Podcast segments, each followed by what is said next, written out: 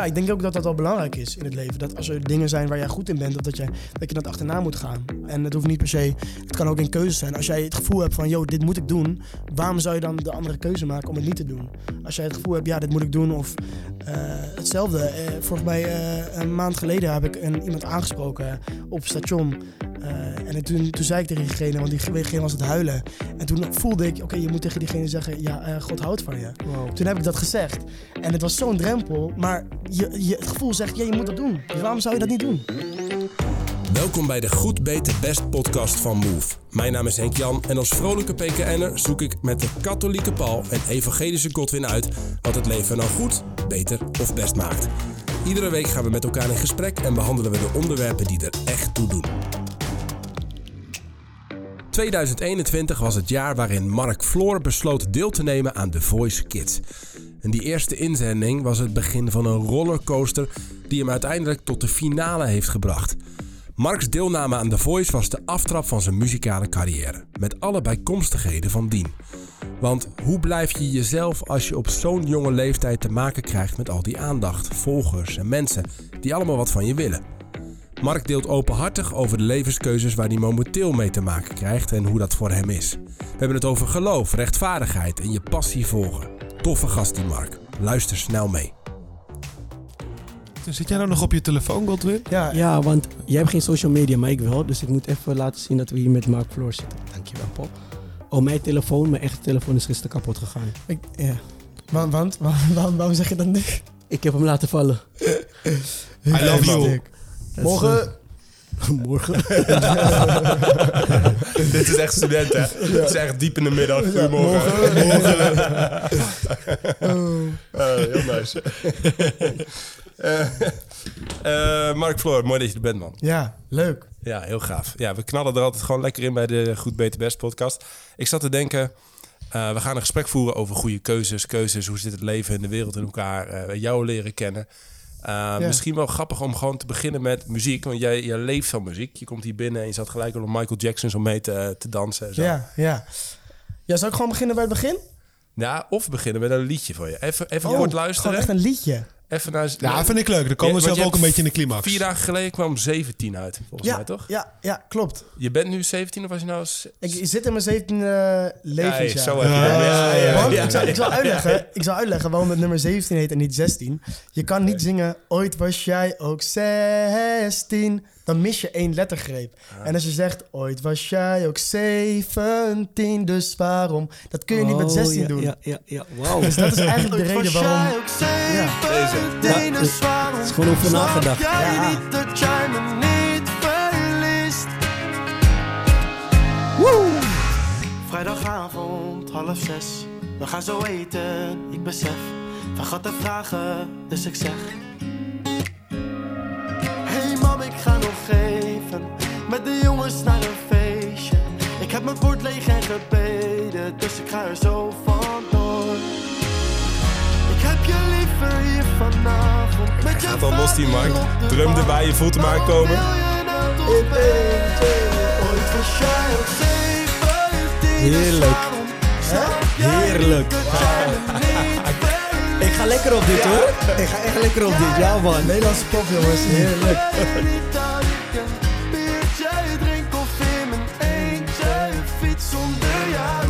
17, Godwin. Weet je nog hoe het was om 17 te zijn? Het is een lange tijd terug. Want toen ik 17 was, toen keek ik heel anders naar het leven dan nu. Dat vind ik mooi. Want ik ben echt wel benieuwd, Mark, om straks door te praten. Van, hey, hoe kijk je nu naar de wereld? Hoe zit je in het leven? Ik ben inmiddels een oude tak van 35. Dus ben je al 35? Opaatje. Wel jonger dan mijn vader. Fijn dat je dat nog even... Fijn dat je er even uit. En je bent ook jonger dan mijn opa. Nou, oké, dan weet ik ook weer waar ik sta. En toen ik 17 was, toen ging ik net... jij bent ook net begonnen met studeren. Ja. Maar toen was ik net op de CE journalistiek aan het studeren. En was nog een beetje onbenullig, maar was wel leuk. Paul, waar was jij mee bezig toen je 17 was? Ik woonde toen in Almeria, in Zuid-Spanje. Daar heb ik mijn middelbare school gedaan. Ik was toen bezig... even kijken, was ik bezig. Ik was gewoon bezig met school, met vrienden. Ik had... kort daarvoor de belangrijkste levenskeuze in mijn leven gemaakt. Om mijn leven aan Jezus te geven. Kom je ook uit Spanje? Ik ben half Spaans, ja. Mijn moeder is Spaans. Oh, ik heb daar 10 jaar gewoond, ja. O sea que podemos hacer el resto de este podcast in Español, si quieres. Volg je een beetje series? La casa de papel, maar ik ga de dingen niet herhalen. Lijkt hij niet op professor? Oh, mijn brilletjes aan doen. Ja, man! Wow! Eindelijk iemand. Bella ciao, bella ciao, bella ciao, ciao, ciao. Ik ga stuk. Nu ik het zo zie. Maar ik dacht eigenlijk al een soort van huh? Ik herkende al zoiets. God, maar ik wist niet van wat. En het is ook niet dat ik gelijk die link legde. Maar inderdaad, ik dacht wel van, wauw, hij lijkt op iemand die ik soort van in het verre... En ik heb die serie echt lang geleden gezien. Ja, Jurgen Klopp zeggen ze ook wel, maar die ken jij niet, hè? Komt nee, die ken ik niet, die saai. Ah, dat vind ik daar weer minder. Ik vind wel dat je meer op de professor lijkt dan Jurgen. Ja. En hij had zijn haar op een gegeven moment anders ook. Nu is zijn haar een beetje anders. En eigenlijk lijkt hij nu, zeg maar, op het moment dat de professor vastzit... Weet je, bij dat laatste seizoen, dan wordt hij gepakt door die vrouw. Ja. En dan groeit zijn baardhaar ook zo. Ja, man. Precies. Toen die vrouw die baby kreeg. Juist, ja. Precies. Nou goed, lieve luisteraar. Godwin en Mark die gaan hun eigen feestje met... Paul, jij was 17, zat in Spanje, metal fan. Hoe keek je toen naar de wereld? Wat vond je het een leuke wereld? Had je zin in het leven? Ik had zin in het leven. Ik had zin om weg te gaan uit Almeria. Het is een provinciestad, dat wel. Maar ik had echt zin om naar een grote stad te gaan. Ik zou ook een jaartje later naar Madrid gaan om te studeren. Dus ik had zin ook om onafhankelijk te worden, om mijn eigen leven te starten. En ik had dus kort daarvoor besloten om mijn leven aan Jezus te geven en een celibatair leven in het Opus Dei. Dus ik had toen al... Grote levenskeuzes had ik gemaakt. Maar het was ook nog spannend. Want ook in je identiteit. Hoe ga je het zeggen aan je vrienden, aan anderen? Dus het is ook nog een beetje zoekend. Paul heeft dus zonder een relatie, zeg maar, met een vrouw. Of met een vrouw. Dus, maar heeft zijn leven echt aan Jezus gegeven. En zal niet trouwen in zijn leven. Dus, ik ben 33. Dus ik leef al langer zo dan na de keuze dan voor die keuze. Ja, jij bent ook een oude tak. Ik ben ook een oude tak geworden. Ja. Maar dus je zegt dat je niet gaat trouwen? Ja, ik heb op mijn 16 ontdekt dat Jezus van mij wil om hem ook op deze manier te volgen. Ja. Ja. Om hem mijn lichaam te geven. Mooi, man. Wow. En mijn ballen. Ja. Ja, dat mag je. Ik kom uit Spanje. Dus dan krijg je ook dit soort dingen. Cojones. Ik weet even. Nice. Ja, geen seks, maar wel en enorm veel liefde. Absoluut. Ja, veel respect, man, voor die keuze. Wauw. Ook veel respect voor een huwelijk als je dat tegemoet gaat, hoor. Dat hebben we ook in de andere podcast. En het klinkt een beetje en sterkte. Klinkt dat een beetje. Nou, kijk, sommige mensen... Ja. Kijk, zeker jongeren kijken een beetje op van... Wow, celibatair, weet je waar je aan begint? Dan zeg ik, joh, trouwen, weet je waar je aan begint? Ja, ik bedoel, dat is wel zo. Ja. Ik denk dat het minder gezeik kost om met te doen dan... Ja. Hey, want ik ben ook serieus... Dus daar gaan we gaan jou eerst nog wat beter leren kennen. Maar hoe je in het leven staat, waar je wakker van ligt, waar je... We wilden jou gewoon graag spreken omdat je gewoon een leuke gast bent en bijzondere dingen meemaakt. Maar ook een beetje, deze podcast MOVE wordt ook gevolgd door mensen tussen de 16 en de 35 pakweg. Ja. Nou, ik zit helemaal aan de bovenkant, jij aan de onderkant, zeg maar. Ja, vet. Wat hebben we nou nog gemeenschappelijk? Welke keuzes? Waar liggen we wakker van? Hoe kijken we naar het leven? Waar zitten de verschillen? Lijkt me mooi om daarin te ontdekken wat is het goede, betere, beste leven. Ja. Hey, maar even over jouw afgelopen jaren. Ik ken een beetje waar je vandaan komt, maar neem ons eens even mee. Wat voor avonturen heb jij meegemaakt de afgelopen jaren? Ja, het begon eigenlijk allemaal in de kerk eigenlijk. Toen ik 5, 6 was, toen mijn pa en ma hebben mijn jongste vader eigenlijk al pianoles gedaan. En vanaf dat ik 5 was, ging ik piano spelen. Ze zagen dat ik heel muzikaal was en dat ik veel met muziek... Ja, muziek lag mij gewoon super erg. En ik was altijd bezig met muziek, altijd ritme in mij. Dus dat hebben zij dat hebben zij gewoon gedaan toen. Ze hebben die keuze gemaakt. En toen ging ik elk jaar naar de kerk. Ging natuurlijk elke week naar de kerk. Ik ging met papa en mama mee. Totdat ik 11, 12 was. En toen... toen ging ik ook een aantal keer zingen in de kerk. Dus echt in het bandje. En toen kwam ik erachter dat mensen gewoon tegen mij zeiden van... Yo, jij hebt echt talent, je kan echt zingen. En toen ging ik steeds meer waarderen. Jij hebt natuurlijk ook steeds meer besef van... Hey, mensen zeggen dat tegen mij, wauw, dat is iets.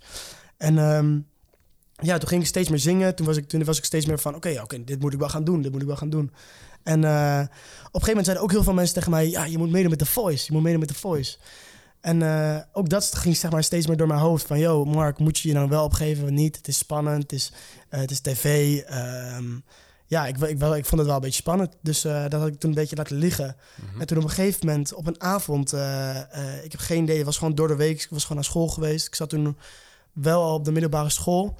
En toen heb ik mij gewoon opgegeven voor The Voice. In mijn eentje, in mijn bed. Zonder dat papa en mama daar überhaupt iets van wisten. Ja, joh. En, hoe oudje was het toen ongeveer? Ik denk wel dat ik 13 was. Ja, ik was 13.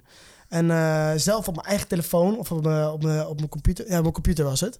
En toen de volgende dag zei ik tegen papa mama, ik heb me opgegeven voor The Voice. Wow.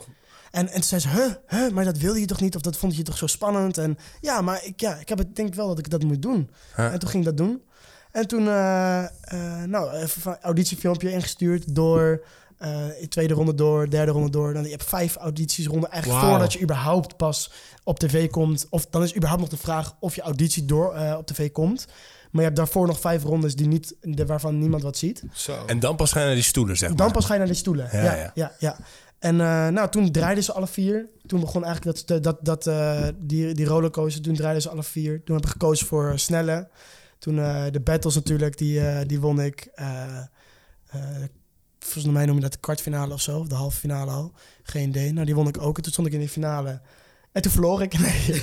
Ja, dat hoort erbij. Maar dus dat was eigenlijk...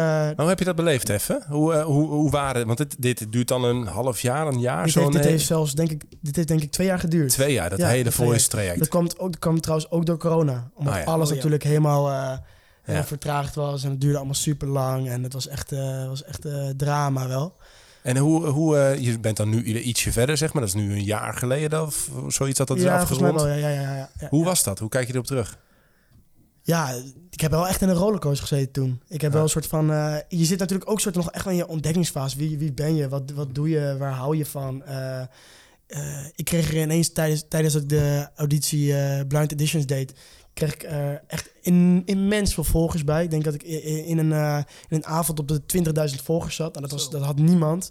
Dat was echt super gek. Dus je zit eigenlijk soort van in één keer helemaal in die tijd van... wow, je wordt in één keer in het diepe gegooid. En dat was wel echt even gek.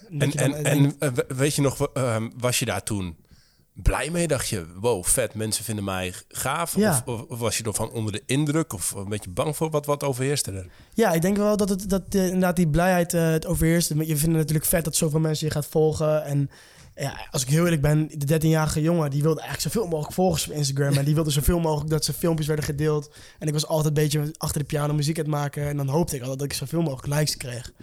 En op een gegeven moment was dat zo dat ik super veel volgers kreeg. Dus daar was ik wel echt blij mee. Ja.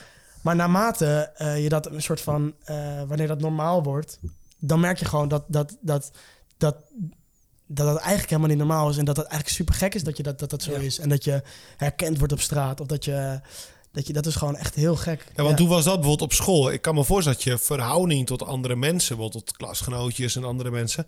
dat heeft ook best wel impact. Ja. En dat is misschien stoer, maar misschien is het ook ongemakkelijk of zo. Ja, ook wel ongemakkelijk. Ook wel natuurlijk de jongens die vonden er natuurlijk altijd van. Ik heb MAVO gedaan. En die jongens vonden altijd wel wat van wat ik deed. Oh, hey, daar werd zangertje. En ik vond het leuk, want dat draagde ik natuurlijk ook uit. Maar dat deed ook wat met je, soort van. Omdat je het altijd... Je kreeg echt een stempel. Ja. En dat was wel... dat heeft in mijn middelbare schooltijd ook wel wat gedaan met mij. Ja, wat dan? Ik weet niet. Ook vaak dat je uitgescholden wordt voor homo... omdat je zingt of wat dan ook. Ik denk toch wel dat soort van echt wel wat met je doet of zo. Ja. Of andere, misschien gaan mensen zich ook misschien anders naar je gedragen. Ja, precies.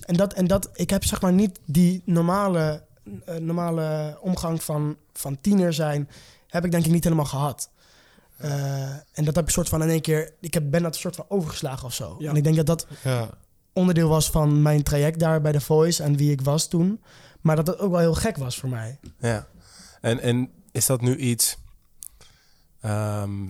waarvan je denkt van... hey, dat was, daar ben ik wel oké uitgekomen? Of heb je daar ook wel? Jawel, ik ben daar wel echt wel oké uitgekomen. Dus ik ben ook super blij dat ik dat ook allemaal gedaan heb. Maar dat is ook het ding. Aan de achterkant zijn er altijd dingen die inderdaad die bijblijven. En altijd die meespelen in zo'n heel traject. En mensen zagen eigenlijk alleen maar van... oké, het is de mooie kant, Mark, veel volgers. Hij gaat de finale halen, hij gaat winnen. Maar aan de achterkant was het inderdaad ook de mensen... Mensen gaan opeens anders naar je gedragen, inderdaad. Dus dat is... Ja, en ook negatief. Ja. Dat middelbare schoolsfeertje van iemand klein maken weer. Ja. En, ja, of juist overdreven positief misschien. Ja. Of dat je opeens kunstmatig heel veel aandacht krijgt. En er zat echt een verschil tussen die jongens en die meiden. De jongens die dachten... Ja, de jongens die... Maar dat is ook wel een beetje jongens, toch? De ene jongen, het is gewoon haantjesgedrag. Ja. Dat is ook wel een beetje hoe het werkt. Dat is een competitie, hè? Je staat te veel boven de rest of zo. Dus, en dan is het... Maar als je dus als enige ook boven de rest staat... dan is het ook met alle tegen diegene. Ja. Maar maakt je de, en voordat we naar de meiden gaan, want dat zal ook veel gedaan hebben, maar maakte je dat ook eenzaam? Was je daar boos over, verdrietig, of dacht je zakken er allemaal in de stront? Of wat? Dat? Nee, ik was niet eenzaam. Ik heb echt veel vrienden die daar die met mij waren toen, en ik heb helemaal niet eenzaamheid gevoeld, denk ik. Nee, geen eenzaamheid. Maar ik heb wel inderdaad gedacht, het is dus niet, dat is niet normaal. Eigenlijk wil je gewoon met de jongens ook zijn en wil je lekker met die jongens. Gewoon mengen, soort van. En ik heb wel altijd het gevoel gehad, oké, ik lig er buiten. Ja. En nu ik op een nieuwe school zit, met alleen maar muzikanten... meng je natuurlijk met iedereen. Want je voelt gewoon hetzelfde voor je. Ja, want je bent net aan de Herman Brood Academie begonnen... hier in Utrecht, waar wij ook zitten. Ja. Dus waar kom je vandaan trouwens? Even tussendoor. Apeldoorn. 1,5 uur reizen. Kijk, Apeldoorn heb ik ook nog gewoond. Lekker. Ik heb er gewerkt. Hey. Nice. Alleen ik ben van zeker daar. Ja, daar ben je goed uitgehaald. Die gaat de telefoon. Nou, die hebben ook weer reclame gemaakt. Hey, en de meiden die dachten, het is een leuk gast, of hoe zat dat? Ja, de meiden die waren natuurlijk best wel onder de indruk. Hij doet het goed, hij kan zingen, wat leuk. Dat was... Ja, ik weet niet hoe dat in een meidenhoofd omgaat. Geen idee. Aan een meid vragen. Maar dus die vonden dat opeens heel leuk. En die waren dan in één keer... Dat merkte hij hem wel gelijk. Dat was wel... die waren soort van in één keer into the mark, soort van toen. Ja, want je zaten echt achter je aan. Dan kreeg je appjes, dan kreeg je dingen. Ja. Wat gebeurde er dan? Ja, ik was toen nog wel jong. Dus toen viel dat mee. Qua inderdaad wel appjes. Ik heb wel dat gevoel altijd, doordat ik dus dat van jongs van heb meegekregen, dat ik dat heel erg snel voel, dat heel snel kan uitschakelen. Wanneer iemand mij appt omdat ik Mark ben en omdat ik gewoon Mark ben, of omdat ik Mark de artiest ben. Dat voel ik gewoon heel erg aan. Ja. Dus ook toen merkte ik gewoon van, oké, die meid die vindt mij gewoon een leuke jongen. Of die meid vindt mij een leuke jongen omdat ik volgers heb en omdat ik meedoe aan The Voice en omdat ik dat. Ja. Dus dat was wel ook gek, maar ook überhaupt om daar op 13, 14-jarige leeftijd over na te denken. Ja. En om... dus dat was wel, ja. Ik kon er alleen maar van hopen dat toen ik 13, 14 was... dat ik een keer een appje zou krijgen van mijn meid. Ja. Dus, dat is weer wat anders. En toen die tijd vond ik dat ook leuk, hoor. Dus ik zeg ook helemaal niet dat ik dat niet leuk vind. Maar dat was wel achteraf. Dus nu je er terugkijkt, was het ook, heeft dat wel een soort van... Dat doet iets met je, natuurlijk. En in de podcast kijken we altijd... Nou, we hebben het vandaag over keuzes. Maar kijken altijd naar wat maakt het leven goed, beter en best. Ja. Als ik kijk naar wat je net verteld hebt... Wat vond jij dat de beste keuze is die jij gemaakt hebt tot nu? Over dat hele traject? Over dat hele traject en de voice en je bericht sturen, je inschrijven. Ik ben nog steeds super blij. Echt super blij dat ik me heb ingeschreven en dat ding. Want ik wil nog steeds muziek maken en dat is nog steeds wat ik wil. En dat is dus ook wat de grote artiesten, A-artiesten zeggen. Er komt zoveel meer bij kijken dan alleen artiest zijn. Ja. En het is zoveel meer dan alleen een liedje inzingen en het op Spotify zetten of wat dan ook. Er zitten zoveel negatieve dingen aan en negatieve kanten die je op de voorkant helemaal niet ziet, maar wat wel echt gebeurt. Ja. Maar dat neemt niet weg dat ik die keuze niet had gemaakt. Want ik vind dat wel echt nog steeds de mooiste. En je hebt die dus eigenlijk ook gebaseerd op je gevoel. Bijna een beetje impulsief, maar gevoeld van... wat heeft het diep binnenin je? Ja. En toen gedacht, oké, screw it, ik doe het gewoon. Ja. Dus dat is ook als we het hebben over hoe maak je goede keuzes... Het gevoel achter iets wat in je gelegd is, iets wat in je zit. Piano spelen van vroeger uit, daar heb je gehoor aan gegeven. Ja, ik denk ook dat dat wel belangrijk is in het leven. Dat als er dingen zijn waar jij goed in bent, of dat je dat achterna moet gaan. En het hoeft niet per se, het kan ook een keuze zijn. Als jij het gevoel hebt van, dit moet ik doen. Waarom zou je dan de andere keuze maken om het niet te doen? Als jij het gevoel hebt, dit moet ik doen. Of hetzelfde. Volgens mij een maand geleden heb ik iemand aangesproken op station. En toen zei ik tegen diegene, want diegene was het huilen. En toen voelde ik, oké, je moet tegen diegene zeggen... God houdt van je. Wow. Toen heb ik dat gezegd. En het was zo'n drempel, maar het gevoel zegt... je moet dat doen. Dus waarom zou je dat niet doen? En wat gebeurde er? Hij schrok. Hij was helemaal zo in één keer van... Wat gebeurt hier? Ja. Maar hij zei wel dankjewel. Dus het was wel mooi of zo. Maar als ik dat voel, waarom zou ik dat niet doen? Wow. Nou, ik denk dat heel veel mensen dat niet doen. Ik denk dat ik dat ook vaak niet deed in die tijd. En nog steeds wel eens. Dat het iets is wat we misschien van jou kunnen leren... of van elkaar kunnen leren. Ja. Maar dat je heel vaak drempeltjes hebt. Heel veel mensen hebben blokkades daarin. Ja. Dus je bent bang om gek gevonden te worden. Je bent bang om te falen als je met de voice mee gaat doen. Ja. Je bent bang dat zo iemand een negatieve reactie geeft op het station. Ja. Er zit vaak angst of... Ik denk dat soort dingen. Ik denk wel van kijk, je hebt het over een gevoel. Je moet je gevoel volgen. Maar volgens mij zeg je veel meer dan dat. Volgens mij zeg je niet louter een gevoel. Want je had het bijvoorbeeld net, toen je had het over je gevoel volgen, zei je ook van, als je ergens goed in bent, waarom zou je dat niet doen? Dus volgens mij gaat het ook meer om een bepaalde soort zelfontdekking. Ja, van, zeker. Je kijkt naar binnen en zegt, wat verlang ik? Wat verlang ik en wat wil ik? En wat is mijn doel? Ja. En waarvoor ben ik hier? Precies. Want gevoel, kijk, als je het hebt over je gevoel volgen... Dat was dus mijn tweede punt. Ja. Ik heb vaak het gevoel om Paul te klappen. Ja.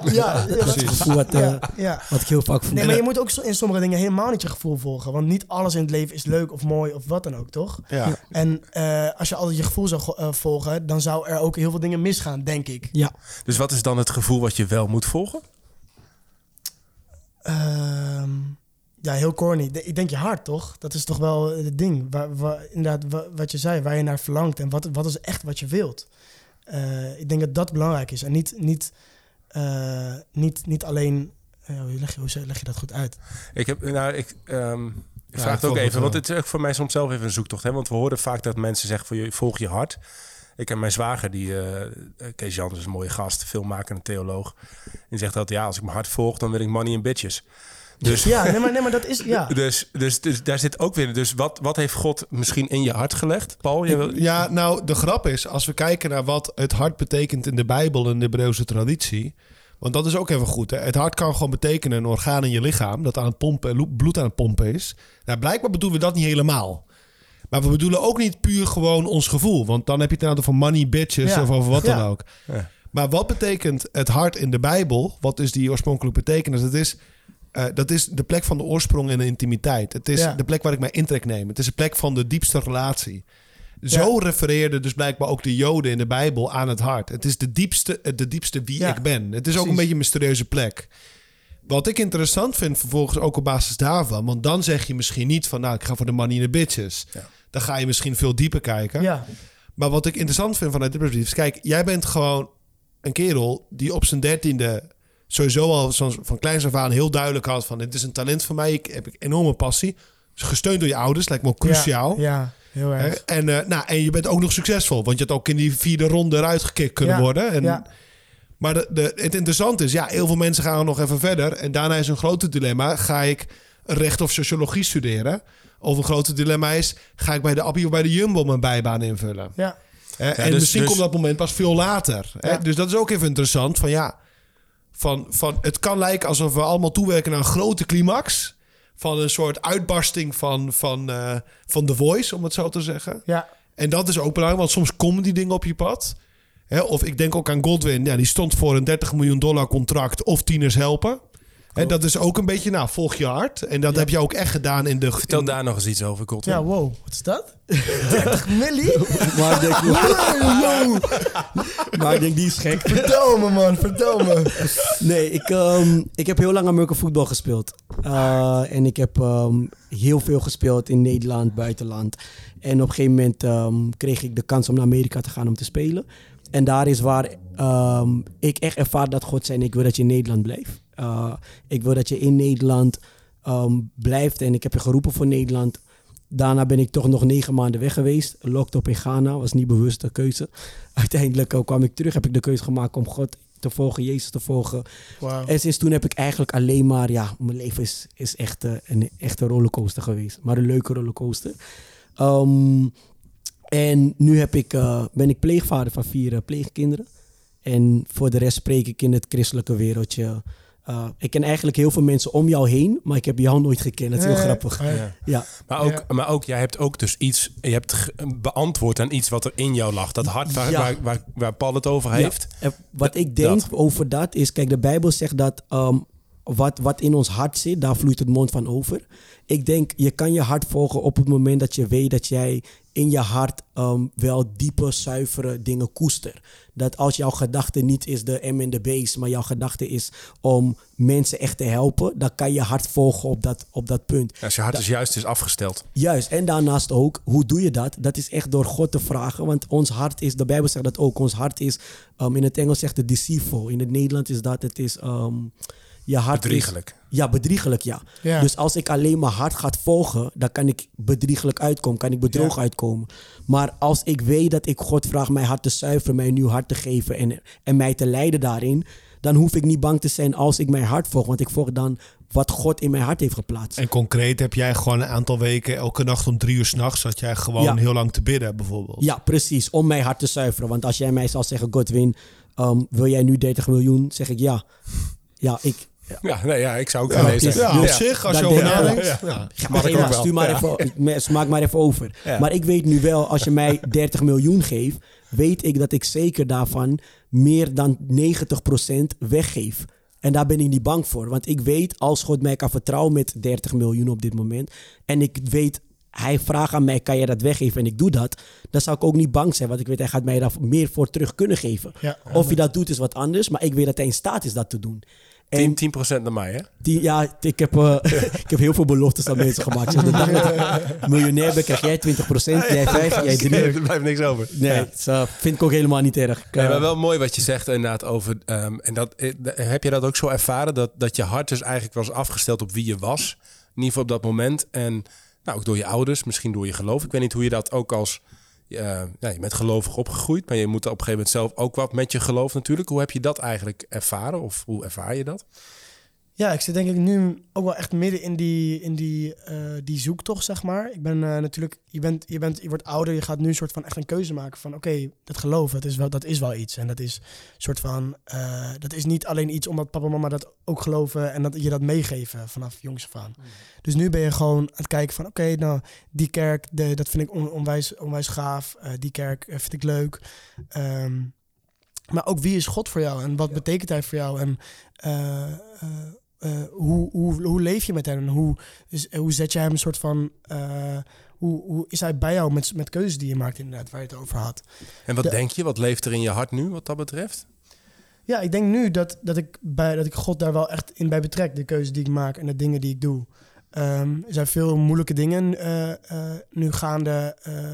waarin contracten, deals, nummers, teleurstellingen... dat is allemaal wat allemaal meespeelt, zeg maar, daarin. En ik denk dat wanneer ik daar met God over praat... dat het niet weggaat, maar wel dat soort van... dat God zegt, oké, maar Mark, het komt goed. Het is oké en het is oké dat er is. Mooi. Soort van. Dus eigenlijk zeg je, als je... goede keuze wil maken, moet je God daarin ook kunnen betrekken. Ja, dan zeker. Hoef je niet bang te zijn om dat ook je keuze die je misschien zelf niet wil maken, bij God neer te leggen. Ja. Want wat dat betreft, hè, kijk, stel je voor, je blijft in een stagende, groeiende, laten we zeggen, ontwikkeling in je artiest. En je wordt gewoon echt een beroemde artiest, popartiest. Je kan misschien bakken geld verdienen, weet ik wat allemaal. Seconde een alarmpje. Ben je ook misschien een beetje... Kijk, als je kijkt naar sommige artiesten...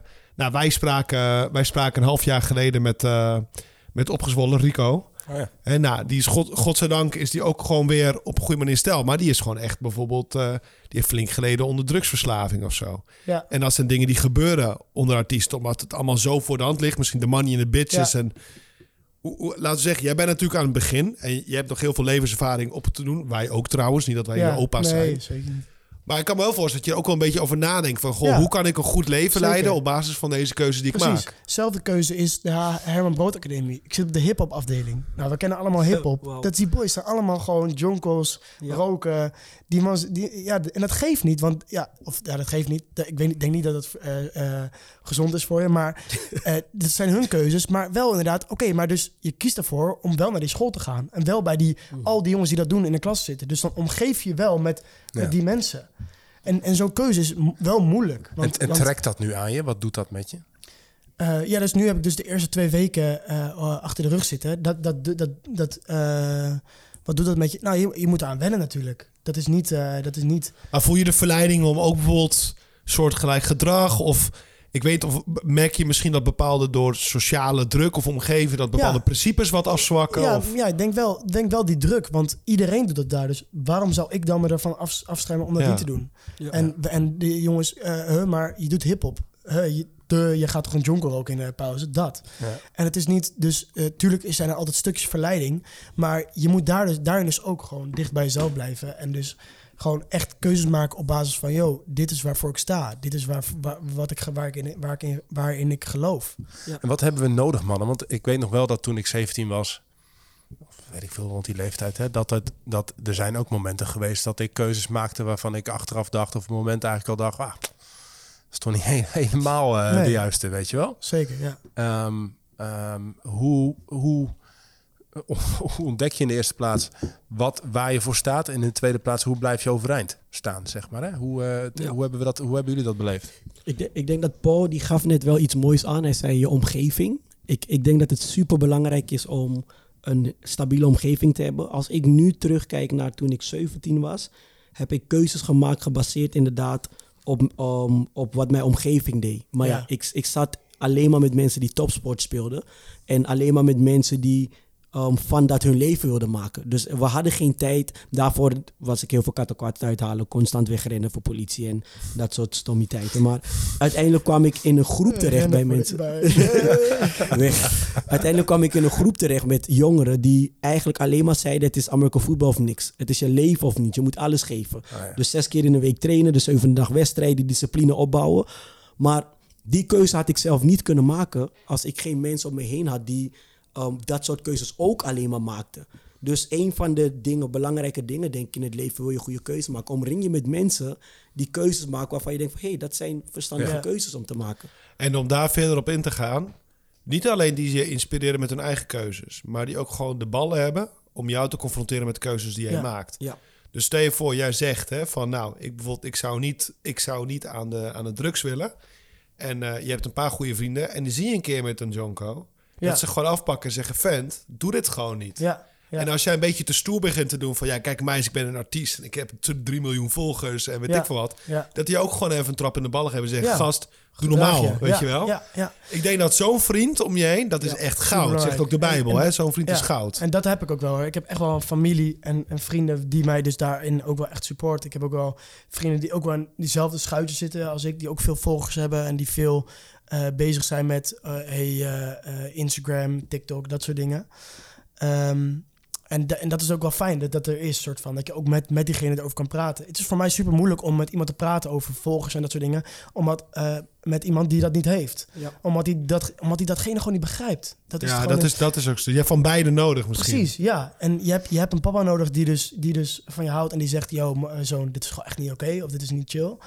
Je hebt ook een vriend nodig die zegt, Mark, ik weet niet of dit echt een verstandige keuze is. Maar dat zijn 2 hele verschillende dingen, vind ik dan. Ja, rollen zijn. Ja, rollen, ja. 2 hele verschillende rollen. En ik denk dat dat superbelangrijk is. Maar inderdaad, om dan door te gaan op je vraag, je moet omgeven met de mensen om je heen die goed zijn. Dan vraag ik me dus af, en dan word je dus daar ook wel stiekem onzeker van heb ik dan wel zo'n goede keuze gemaakt om dan naar de Herman Brood te gaan? Terwijl dat wel de school is waar ik denk ik superveel van ga leren en waar ik heel ver van ga komen in mijn carrière en wat ik aan heb.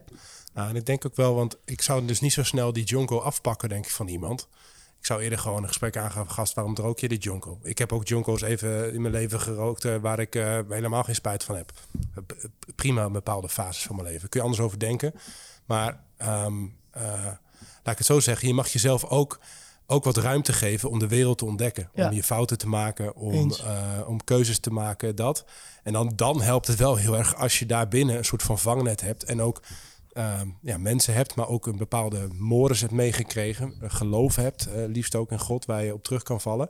Maar ik denk ook dat het heel normaal is, blijvend in het leven, maar al helemaal als je 17 bent, zeg maar. Als je ook wat ruimte zoekt, zeg maar, om je eigen weg te ontdekken. En ook zelfs door de fouten die we maken, daar ontstaat ook weer nieuwe groei door. Ja eens.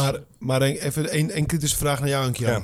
Ja. Kijk, iets is, ik heb ook een keer om mijn 14e een keer een jonko gerookt. En blowen. Maar dat doe je een keer en dan denk je, oké, dit is, laten we zeggen, ik heb even die ervaring. Maar wat wel zo is, even specifiek kijken naar deze gast bijvoorbeeld. Ja. Kijk, hij bevindt zich wel in een veel extremere wereld dan de meeste tieners. Nee, dus daarom, ik zat ook te denken van, moet ik dat nu zo zeggen? Tegelijkertijd denk ik, ja, je bent ook gewoon een... Ja, maar ik ben het er wel mee eens hoor. Het is ook wel, je moet daarin ook... Het is ook niet per se, hier moet je niks doen. Alleen je moet voor jezelf ook dat soort dingen... Je moet ook grenzen kunnen stellen en daar niet overheen gaan voor jezelf, denk ik ook. Als jij een jonko wil doen in de week, 1 keer, doe dat. Maar als jij 10 keer jonko doet op een dag, of weet ik veel wat... Dan gaat het ook slecht voor je zijn, zeg maar. Ja, dus als je een keer een jonko in de maand doet of wat dan ook... Ja, ik weet niet of dat zodanig super slecht is voor je. Ik denk gewoon alleen dat je dus bewust moet zijn van... wat doe je en wat betekent dit? En wat... Ja, mijn punt is dus ook, er zitten gewoon risico's aan allerlei dingen in het leven. Ja. Maar ook dingen die op zichzelf best leuk of interessant of kunnen zijn. Dus een keer een stuk in je kraag zuipen. Een keer met je vrienden. Ja, voor heel veel mensen dat gewoon. Ik snap heel goed dat in je leven soms gebeurt. Dat heb ik nog steeds wel eens. Ja, ik heb inmiddels wel mijn grenzen, maar dat hè. En omgaan met meisjes. Je moet altijd een soort... Dat is lastig in het leven... Maar een soort balans vinden tussen enerzijds soort van open in de wereld staan. Ruimte hebben om dingen te proberen. Ja. Ruimte om fout te maken. En anderzijds ook beseffen dat daar risico's in zitten. En dan hopen en zoeken naar... Leren omgaan met of zo, weet je wel? Ja. En ik denk zelfs soms... Zo ben ik dan... Ik heb nog nooit jonko gerookt. Ik heb nog nooit gerookt. Maar dat heb ik heel bewust gedaan... omdat ik bepaalde dingen in het leven gewoon niet wilde ervaren. Ja. Ik wilde niet ervaren wat het is om high te zijn. Ik had zoiets van, weet je. En daarnaast, ik denk als je op een gegeven moment weet... waar je naartoe gaat in het leven... Zoals we naar Mark kijken... die heeft zoiets van, nou, ik wil heel graag dit bereiken... dan wil je soms ook geen tijd verspillen met... de bijzaken eraan. Weet je, daar wil je gewoon je focus erop hebben. Ja. En wil je vet hard gaan. En dan over 10 jaar kan je terugkijken. En dan denk je van oké, misschien zegt iemand anders. En dat zie ik soms in mijn leven met mensen om me heen. Nou, wat leek jouw leven saai, je jeugd saai? Nou ja. Als we 10 jaar verder kijken, heb ik wel 4 woningen gekocht. En gaat het supergoed. Terwijl je nog steeds voor een werkgever moet werken. Omdat je daar niet rondkomt. Maar je smokt nog steeds 4 jonkers op een dag. Is jouw ding. Maar alleen soms wil je gewoon niet... Je wilt niet steeds die overstap hoeven maken. Je wilt lekker doorgaan. Gewoon veel mensen vragen bijvoorbeeld aan mij van... door al die aandacht van die meiden... heb je dan helemaal niet de verleiding of wat dan ook? Ik zeg vaak, ja, tuurlijk heb je die verleiding. Maar het is echt bij mij een knop in mijn hoofd... dat ik gewoon... Ik heb die knop echt uitgezet. Vaak vragen mensen mij dat... ben je dan wel eens aan het snappen met meiden... aan het appen met meiden... chillen met meiden, dat soort dingen. Ik doe dat gewoon niet. En niet per se omdat ik het slecht vind... maar puur gewoon omdat ik ben met andere dingen bezig... en dit is ook waarvoor ik sta. En dat is dus ook een keuze die ik maak van... dat doe ik niet. Ja, en volgens mij wat je daarmee zegt... en ook Godwin een beetje is... kijk, als jij gewoon mooie idealen in je leven hebt... en dat geldt gewoon voor alle mooie idealen in je leven... Dat werkt gewoon focus en ook gewoon een bepaald offer, weet je wel? Van je gaat ergens voor. Ja. En zeker als je heel veel middelen toegereikt krijgt in je leven. Bijvoorbeeld dat jij misschien op een gegeven moment, misschien nu al... maar dat je gewoon echt best wel wat geld krijgt. En heel veel aandacht en weet ik veel wat. Ja, als je van alles wil snoepen... dan kan het ook gewoon je ondergang betekenen. Of het gewoon echt ten koste gaan. En dat zie je ook bij mensen nu in de artiestenwereld... maar ook in heel veel andere dingen. Dat het gewoon echt een ondergang is. En laten we eerlijk zijn. Als jij gewoon echt een topartiest wil zijn... maar tegelijkertijd wil jij een top-echtgenoot van je toekomstige vrouw zijn... en een topvader van je toekomstige kinderen... dan moet jij veel meer ballen hebben dan anderen. Maar dat is gewoon zo. Ja, dat is ook zo. Want die dingen vergen gewoon heel veel van je. Ja. En dan kan jij niet jonko's zitten te roken met je matties. Althans, ik zeg het nu even heel... Ja, nee, maar kijk... want ik wil ook even naar... joh, je bent 16, 17 bijna dan nu, zeg maar. Hè? Wat leren we van jou en ook van het leven dat je leidt? We pikken al allerlei dingen op. Voordat we het doen, wat bij mij blijft hangen ook is...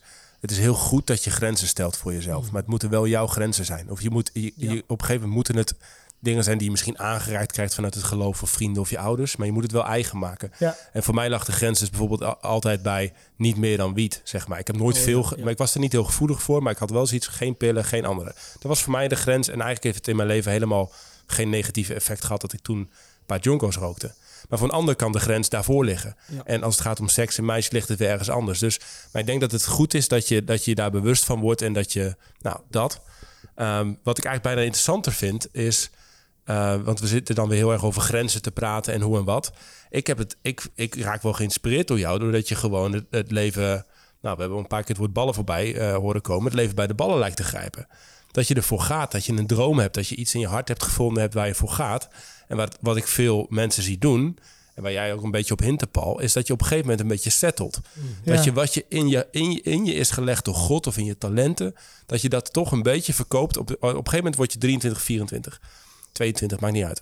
En dan komt het feit, ga je gewoon voor 30.000 in het jaar zeg maar in de pas mee. En voor sommige mensen is het prima, is het niet per se settelen. Maar heel veel mensen hebben bepaalde dromen, levensdrang. Ja. Die ze een beetje loslaten om aan een plaatje te voldoen, om financiële zekerheid te krijgen, om dat. En wat ik jou hoor zeggen is, nee, proberen, luisteren naar wat er in je hart leeft en voor gaan. Hoe is dat als je zo'n leven leidt? Ja, dat is soms ook heel moeilijk en soms lukt dat ook helemaal niet. Dus het is ook bij mij ook heel erg. Het is ook helemaal niet dat al die dingen allemaal altijd lukken. En het is ook altijd. Het is ook moeilijk, soort van. Maar het is inderdaad. Ik ben God en ook mijn ouders super dankbaar dat ik soort van zo jong al erachter weg kom van yo, dit is waarvoor ik leef en dit is waarom ik hier ben en dit is wat ik wil gaan doen. En ik denk dat ook zeker de kans nog veel meer vergroot dat je dat ook daadwerkelijk gaat lukken, soort van. Ik haal niet in mijn hoofd, joh, het gaat niet lukken. Dus er zitten weinig mentale, dat proef ik een beetje. Er zitten weinig mentale blokkades bij jou, zeg maar. Dus bij heel veel mensen zitten die blokkades of het gevoel of een zoektocht naar comfort of veiligheid. Onzekerheid. En dat soort ik heb het vanaf jongs van gewoon niet echt meegekregen of zo. Daar was gewoon bij mij thuis gewoon minder ruimte voor. Wat mij ook gemaakt heeft tot nu, zeg maar, tot wie ik ben. Dat het gewoon. En dit, ik bedoel, je bent natuurlijk nog. Je zal het allemaal nog vaker meemaken. Maar je hebt er wel een woordje laten vallen als tegenslagen. En dat je ook af en toe wel een paar tegenslagen hebt gehad. Kan je daar iets meer over vertellen hoe je daarmee omgaat? Want ik denk dat dat ook heel belangrijk is. Ja, ik heb nu net dat nieuwe nummer 17, zo'n recent ding, is uitgekomen. Hey Meester was het nummer daarvoor. Dat ging over school. Dat was uitgekomen. Die zit nu bijna op 1 miljoen streams. Die ging super hard. Dat is natuurlijk, en dat is je eerste tune, dus dat is vet. Dat gaat hard. Nu mijn tweede tune gaat veel minder hard. Gaat echt veel minder hard. Terwijl je daar gewoon veel meer van verwacht. Oké, nu gaan we dit anders doen. Gaan we dit beter doen. We willen gewoon dat het sky high. Je wilt dat het sky high gaat. Gaat veel minder. Dus dan denk je, oké, maar wat zijn dan de dingen? Dat is teleurstelling. En dat is toch wel waarvoor je dat doet, zeg maar. Je doet alles voor zo'n tune, dat het hard gaat. En dat gaat dan minder hard. Dus dan denk je van, maar hoe kan dat dan? En wat maakt dan dat, terwijl je er zo hard voor werkt... Ik weet dat ik er hard voor werk. Terwijl je er zo hard voor werkt, dat dan minder gaat. En heb je dan het gevoel dat je dan andere dingen moet gaan doen? Of, nee, dat is dus helemaal niet. Ik heb helemaal niet van, dat is natuurlijk ook artist life. De ene tune gaat veel beter dan de andere. Ja. De ene, dat is in alles denk ik zo. Alles gaat... Het zijn heel verschillend. Het kan ook momentum zijn. Het zijn heel veel factoren natuurlijk wat te maken heeft met bijvoorbeeld dat zo'n tune minder gaat. Maar het belangrijkste is denk ik inderdaad om die schakel om te zetten van dit kan, dit gebeurt en dit is in het leven. Ja. Dat er momenten zijn waarop het goed gaat, maar dat er ook momenten zijn waarop het minder gaat. Ja. En dan is denk ik juist mijn les uit deze tune. En wat ik zo vet vind ook is dat het staat voor 17 en het staat voor leeftijd waar ik nu in zit. Dat je juist die groei moet doormaken van dit is soort van wat je eruit moet halen, dit is wat je moet leren. Dat je dus dat is het juist. Dat het ook minder kan gaan en dat het... En ja, wat is eigenlijk je diepste drive? Want ik denk dat het, als het gaat over teleurstellingen, dat het ook best wel belangrijk is. In de zin van, er zijn dingen die je teleurstellen en dat je gewoon zegt, maar we keep on going, weet je wel. Mm-hmm. Van, we doen het gewoon. En er zijn teleurstellingen waar je misschien niet bovenop komt. Omdat het ten diepste motivatie. Ja. Dus ja, bedoel je daarmee ook, want dat voel ik ook wel. Van gaat het je uiteindelijk om de, even kritisch zeg maar, om de streams en om de aandacht? Of bijvoorbeeld om de muziek, zeg maar, hè? Ja, dat klinkt heel zoet, hè? Ja, maar dat is wel een goede vraag. Tuurlijk je bent muziek aan het maken. Ik zou het geweldig vinden als er een hit komt. Maar wat er natuurlijk achter zit is... Je bent artiest, je wil jezelf laten zien... je performt jezelf... maar ook met wie je bent en wat je doet. En ik denk dat door middel van... Ik heb altijd tegen mezelf gezegd... als ik op een gegeven moment daar ben... net zoals Justin Bieber nu... als ik op een gegeven moment daar ben... wil ik ook al die lijpe christelijke songs... allemaal die Hilsong allemaal erin gaan gooien... en dat soort dingen. Als ik dat nu zou doen... Klinkt heel gek, maar als ik dat nu zou doen... dan zouden allerlei boekingskantoren zeggen... nee, Mark willen we niet hebben. Want hij is de christelijke zanger. En dan blijf je... Zo gaat dat. Precies, zo gaat dat. En dan blijf je in dat cirkeltje. En ik denk dat juist ook mijn motivatie is. Ik wil in het seculiere wereldje... zou ik het super mooi vinden om daarin te laten zien wie ik ben, wat ik doe en waarvoor ik sta.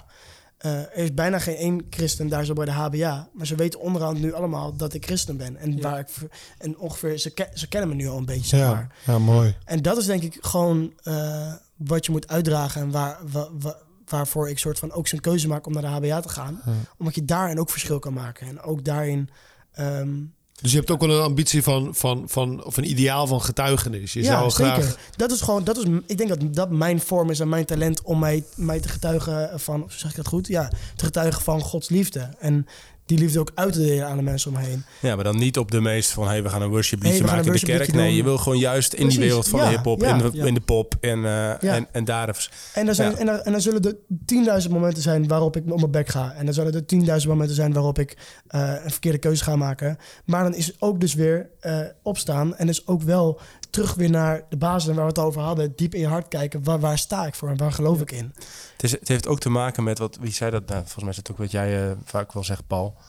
Het is in het leven bijna te belangrijker om te ontdekken wie je wil zijn dan wat je doet, zeg maar. Ja. Dus waardegedreven leven. Ja. Dus van daaruit kun je dan best keuzes maken van, ik zet in op hier of ik doe dat. Maar in alles wel. Het zit hem nog bijna meer in. Laat ik het zo zeggen. Als ik jouw verhaal hoor, dan gun ik je of dan hoop ik bijna meer dat je gewoon de enthousiaste, eerlijke gast die vanuit het hart, zeg maar, dat goede hart de dingen doet, dat je daarin staat, dat je daarin bent, dan maakt het me eigenlijk niet uit of je en dan is het super vet als je successen gaat boeken, als je groot wordt, als je ambitie, ik hou van ambitie, ga ervoor. Maar het belangrijkste is dat je in jezelf iemand... Dat probeer ik voor mezelf ook te zeggen. Ik zit hier nu een beetje open praten te doen. Maar voor mezelf probeer ik dat ook elke keer in te prenten. Van gast, wees nou iemand die uit één stuk is. Die staat voor wie die is. In welke situatie, op welke plek dan ook.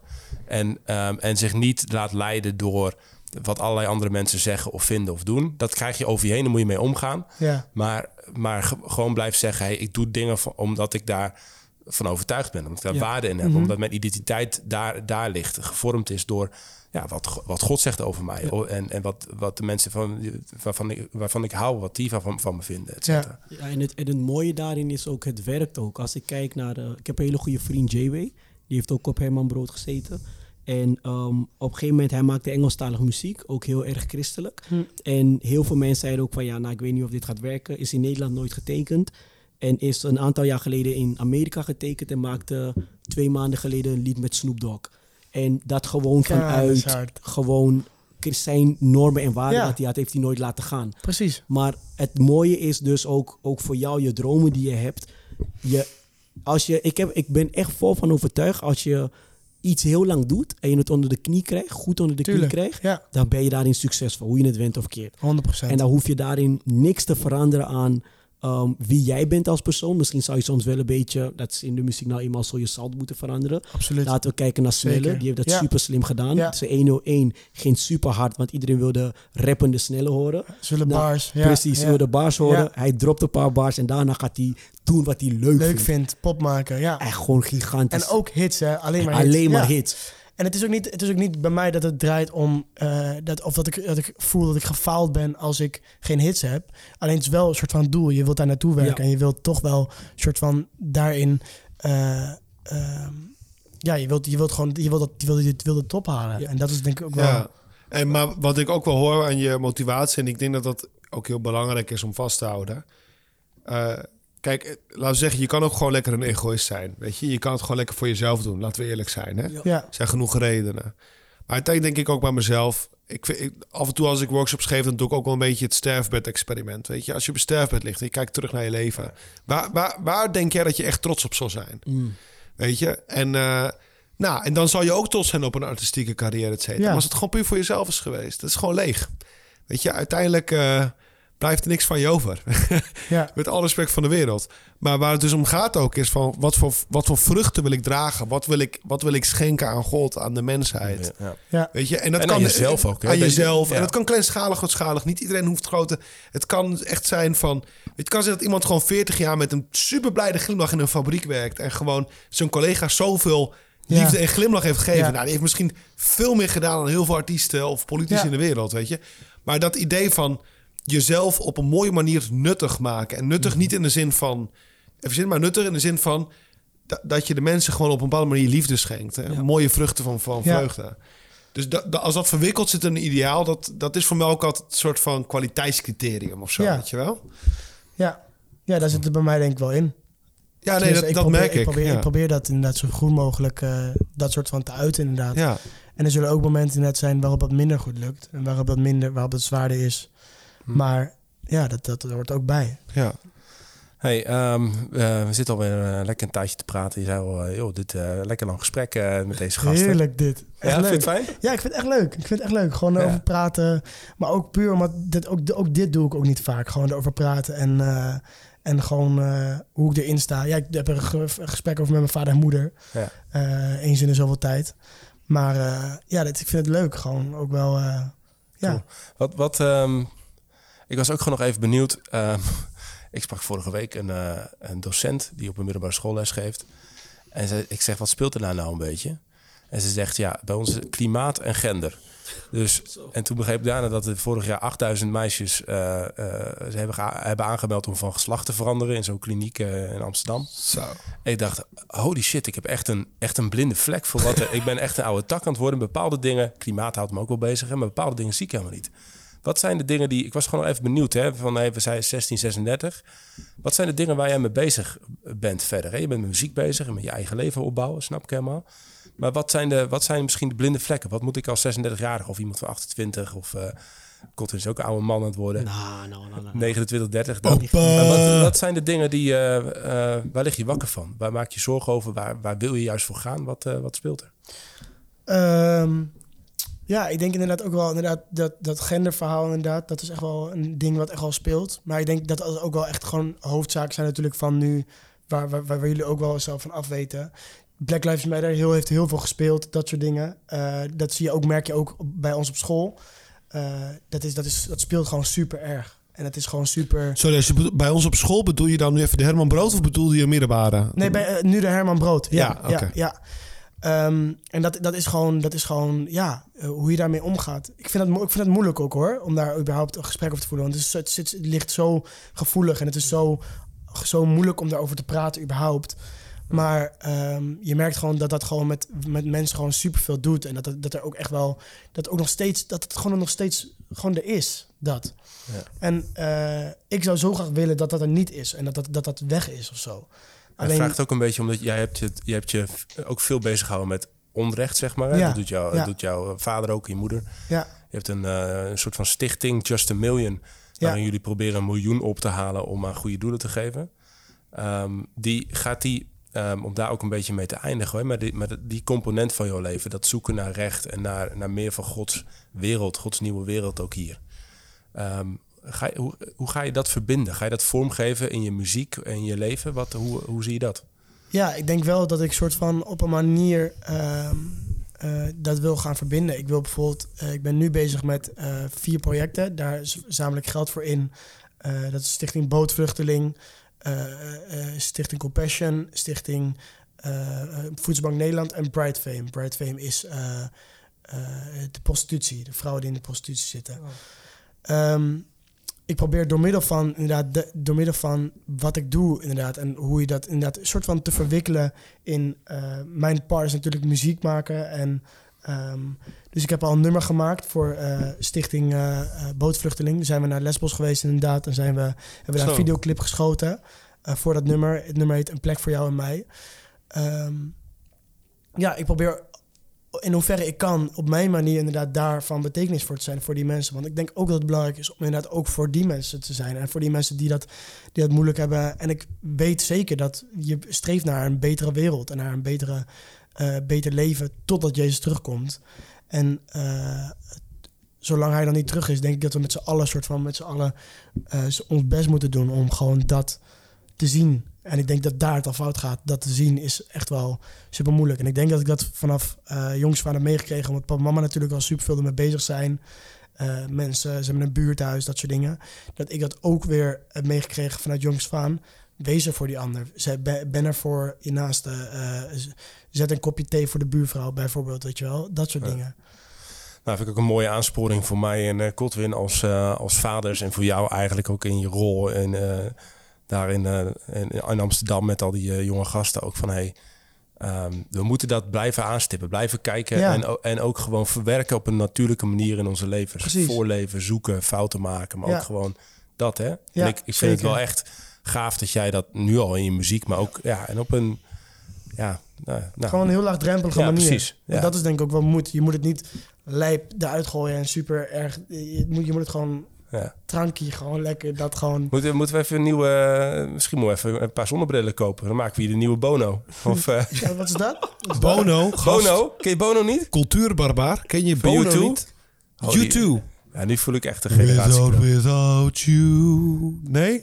Wow, die jongen... Sunday, bloody Sunday. Die jongen is 16 en niet 36. Maar wacht even, wij zijn nu opa's aan het gewoon... Mark, moet je eerlijk zeggen, heel vaak komen hun met pokoes die gewoon... Nee, die je vader niet eens luistert. Deze gast niet, Bono? Bono, U2, dat zit... Als het gaat om hits in de wereld, deze gast zit... Dit was de Coldplay van de jaren 80, 90. Ik bedoel, we hebben het hier echt niet over een choppy band. Serieus, U2 is serieus ongeveer de grootste... band ooit. Okay. Ja. Maar ik moet ook wel echt heel eerlijk zeggen, ik leef ook wel echt in het nu. Ik ken al die, vaak die oude lullen. Ik merk vaak ook op school dat mensen dan namen noemen en ik denk, wie is dat dan weer? Nou, U2, ze hebben echt ook knijterdiepe. Ze zijn een Ierse band, ook katholiek, en ze hebben bijvoorbeeld ook de Joshua Tree. Heel diepe Bijbelse liederen, maar ook grandioos groot. Het is serieus misschien voor jou, dus ik vind het echt vet om daarmee te eindigen ook een beetje. We moeten ook een beetje eindigen zo, want je gaat zo meteen... live op TikTok met MOVE. En dat is dan alweer lang geleden als deze podcast uitkomt. Ja. Maar laten we even luisteren naar nummer Pride in the Name of Love van U2. Ja. Nice. Dat is deze gasten, die zaten in Ierland in de kerk. Klein bandje, normale gasten in de kerk. En die dachten ook, precies als jij, we gaan de wereld veroveren. En we willen dat Gods Koninkrijk daarin doorbreekt. Ja, wow. Er zijn niemand die meer dan hen op een seculier publiek over de hele wereld... Ja, dat is waar. In aanraking hebben gebracht met het Koninkrijk en met God. Echt groter wordt het niet. Maar ook in alle openheid, zeg maar, hun eigen twijfels en hun dingen bezongen. In alle eerlijkheid. En een van hun eerste nummers is... een van de grootste nummers is Pride in the Name of Love... En dat gaat dus ook over de liefde van Jezus. Dus ik zal de track wel even opzetten. En dan zoeken we wel even... Pak je telefoon erbij. Dan kun je even de lyrics meelezen. Maar het is echt, echt lijp. Dus ik hoop... Ik snap dat het inmiddels een beetje oude lullen muziek begint te worden. Ja, mag ook wel. Toch? Hoe heet het lied? Zeker. Pride in the name of love. Maar ik hoop echt dat... ik zou het een geweldig cadeau vinden als jij weer voor de wereld... al is het misschien 10 keer zo klein als zij... want je moet heel wat doen voordat je zo groot bent als zij... maar dat je een beetje dat mag doen. Dat zou echt gek zijn, man. Ik hoop het. Ga je zeker doen. Vond het in ieder geval heel vet dat je er was. Dankjewel. Thanks, Gil.